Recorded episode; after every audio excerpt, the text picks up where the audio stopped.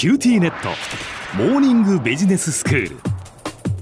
今日の講師は九州大学ビジネススクールでイノベーションマネジメントがご専門の永田晃也先生です。よろしくお願いいたします。よろしくお願いします。先生、まあ、前回前々回と2回にわたって日本的経営とは何だったのかというテーマでお話をしていただきましたね、はい、そうですね。これまでは終身雇用とか年功制といった雇用慣行をですね。日本的な経営の特質として捉えたジェームズ・アベグレンという人の議論があるんですけれども、うん、これを紹介した上でこうした雇用慣行の変化についても見てみました、はい、まあ、今回は労働力以外の投入要素をまあ調達するための市場の特質という観点から見ていきたいと思います。はい、一つはその部品とか資材などを調達する生産材市場ですね。うん、もう一つはまあ資金調達を行うためのまあ資本市場ということになるわけです。はい、まあ、言い換えると、まあ、こうした市場での取引に関連する企業間関係について、まあ、日本企業の特質とその変化を見ておこうというわけです。うんなるほど、はいで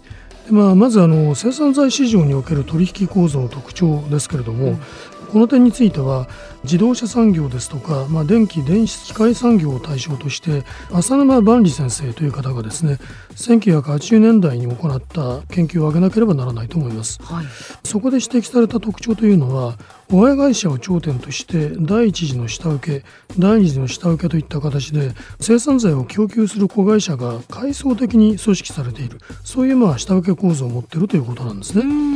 こうした下請け構造のメリットというのは長期的な取引関係を維持することによって、まあ、市場取引そのものに関するコスト取引コストと言いますけれどもこれを抑制する効果を持っているんだという点に見出されてきたわけです。はい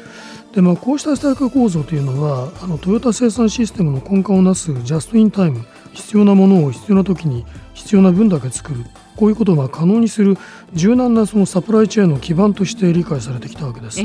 まあ、その結果として下請け構造の制度的な背景である系列組織というものが国際的な関心を集めることにもなったわけですね。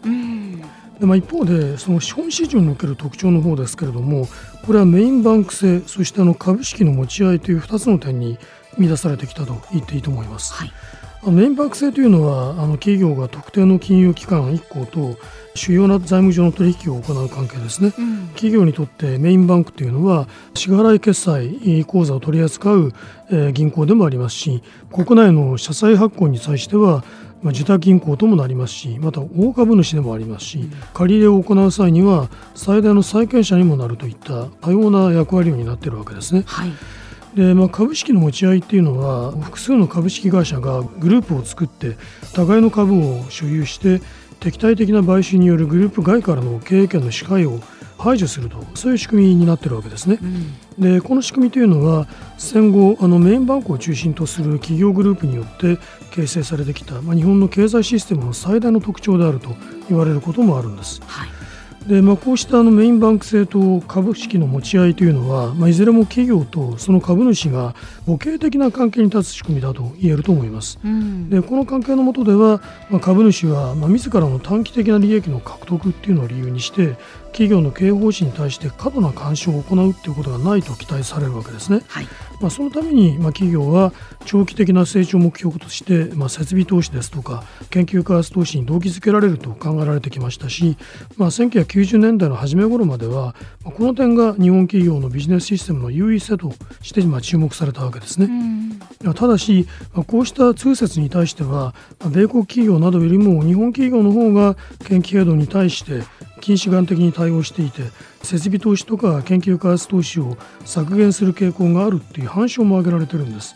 まあ、ですからまあメインバンク制度か株式の持ち合いというのは企業の自律的な経営を担保するものではあるけれども、まあ、それが実際に長期的な視点に立った経営判断を可能にしたと一概に言うことはできないということかと思います。ではこうした生産材市場と資本市場に見られた日本企業の特徴ですけれども90年代後半以降にどのように変化してきたのかということですね。アペグレンは日本企業が最も大きく変わったのは財務の分野であるとしてまして、まあ、それがあの企業間関係に及ぼした影響について議論してるんです、うん、まあ、すなわち高度成長期に成功を収めた日本企業は、まあ、市場シェアを目標として高い水準での設備投資を続けるために資本コストが低い銀行借り入れを行ってきたとまあ、バブル期には土地と株式の担保価値が上昇したためにこれに基づいて大量の借り入れが行われていたわけですけれども、まあ、デフレの時期になると債務の実質額が増大する一方で資産価値が下がるということになりますから、まあ、企業は事実上の債務超過に陥るわけです。そこでこうした企業は経営目標を市場シェアからキャッシュフローに変えて手元現金を債務の返済に使うようになっていったわけですね。でこの結果資金調達にあたっての、まあ、銀行への依存度が低下してメインバンク制の影響力が大幅に弱まったというふうに言われているわけです。で1996年に金融ビッグバンの一環として社債の発行が完全自由化されたということも銀行借り入れへの依存度を低下させるようになったというふうに言われています。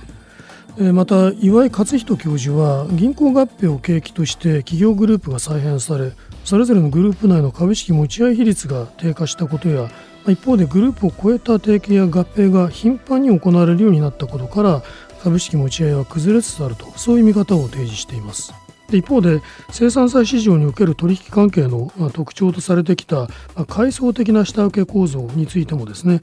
その優位性が相対的に低下したということを伺わせる傾向が、まあ、実は指摘されているんです、うん、例えば2007年版の中小企業白書の中では1990年代以降のグローバル化 IT 化の進展によって下請け企業が長期安定的な取引関係から多数の取引先との多面的な取引関係に移行してきたそういうまあ報告をしてるんですね、はい、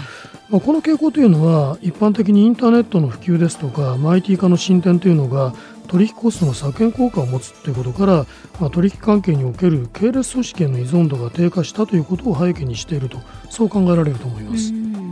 こうしてまあ資本市場の特徴だったメインバンク制と株式持ち合いの影響力というのはいずれも低下しました。生産材市場の特徴であった系列組織内での取引に対する依存度も低下したわけですね、うん、日本企業は系列組織に代表されるような従来の企業グループの枠を超えて新たな企業間関係を構築する課題の前に立っていると言えると思います。では先生今日のまとめをお願いします、はい、資本市場の特徴であったメインバンク制と株式持ち合い生産材市場の特徴であった系列組織内での取引の影響力というものがいずれも低下して日本企業は新たな企業間関係を構築するための課題に直面しているというお話をしてまいりました。今日の講師は九州大学ビジネススクールでイノベーションマネジメントがご専門の永田昭也先生でした。どうもありがとうございました。ありがとうございました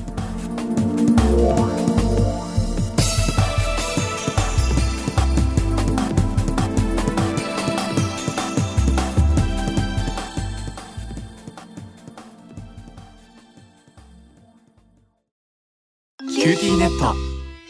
私を捨てて他に乗り換えるの？君は